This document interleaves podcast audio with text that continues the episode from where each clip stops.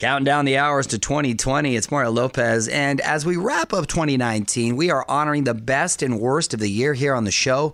Frazier, what's the next category? Well, it's duet of the year. Now, as we know, you turned 2019 into a musical of some sort. Oh, that was just the prelude to 2020. Right. I'm taking it next level, but 2020. because this is a duet, we had to find a moment within the show where someone really harmonized, and that moment is going to go to Nichols.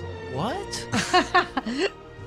because we were doing a Mario Music Minute about Idina Menzel. She wrote a Thanksgiving song, and this happened. This table, everything's forgiven. There's enough for everyone. First Thanksgiving song. That's great. I'm going to play it. But it's nice because it has a great message. Just include everybody, no judging. It's great. there you go. No gift required. Now, you might have seen her always about That's yesterday. that. where you go. Oh, That's it's always where your about not mind having to spend goes. money on a gift. Why put not one pressure, of the lyrics. Why put pressure on people when you don't have to? Come on. A lot of people can't afford that.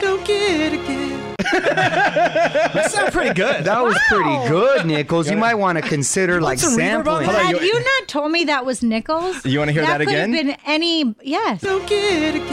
Oh, Nichols! You might you Britney Spears that up a little bit. You totally doctored that up. I'm impressed. I want some doctored love on my voice. Oh. Right there. We don't have enough auto tune to go around. From the Geico Studios, where 15 minutes could save you 15% or more on car insurance. This is On with Mario Lopez.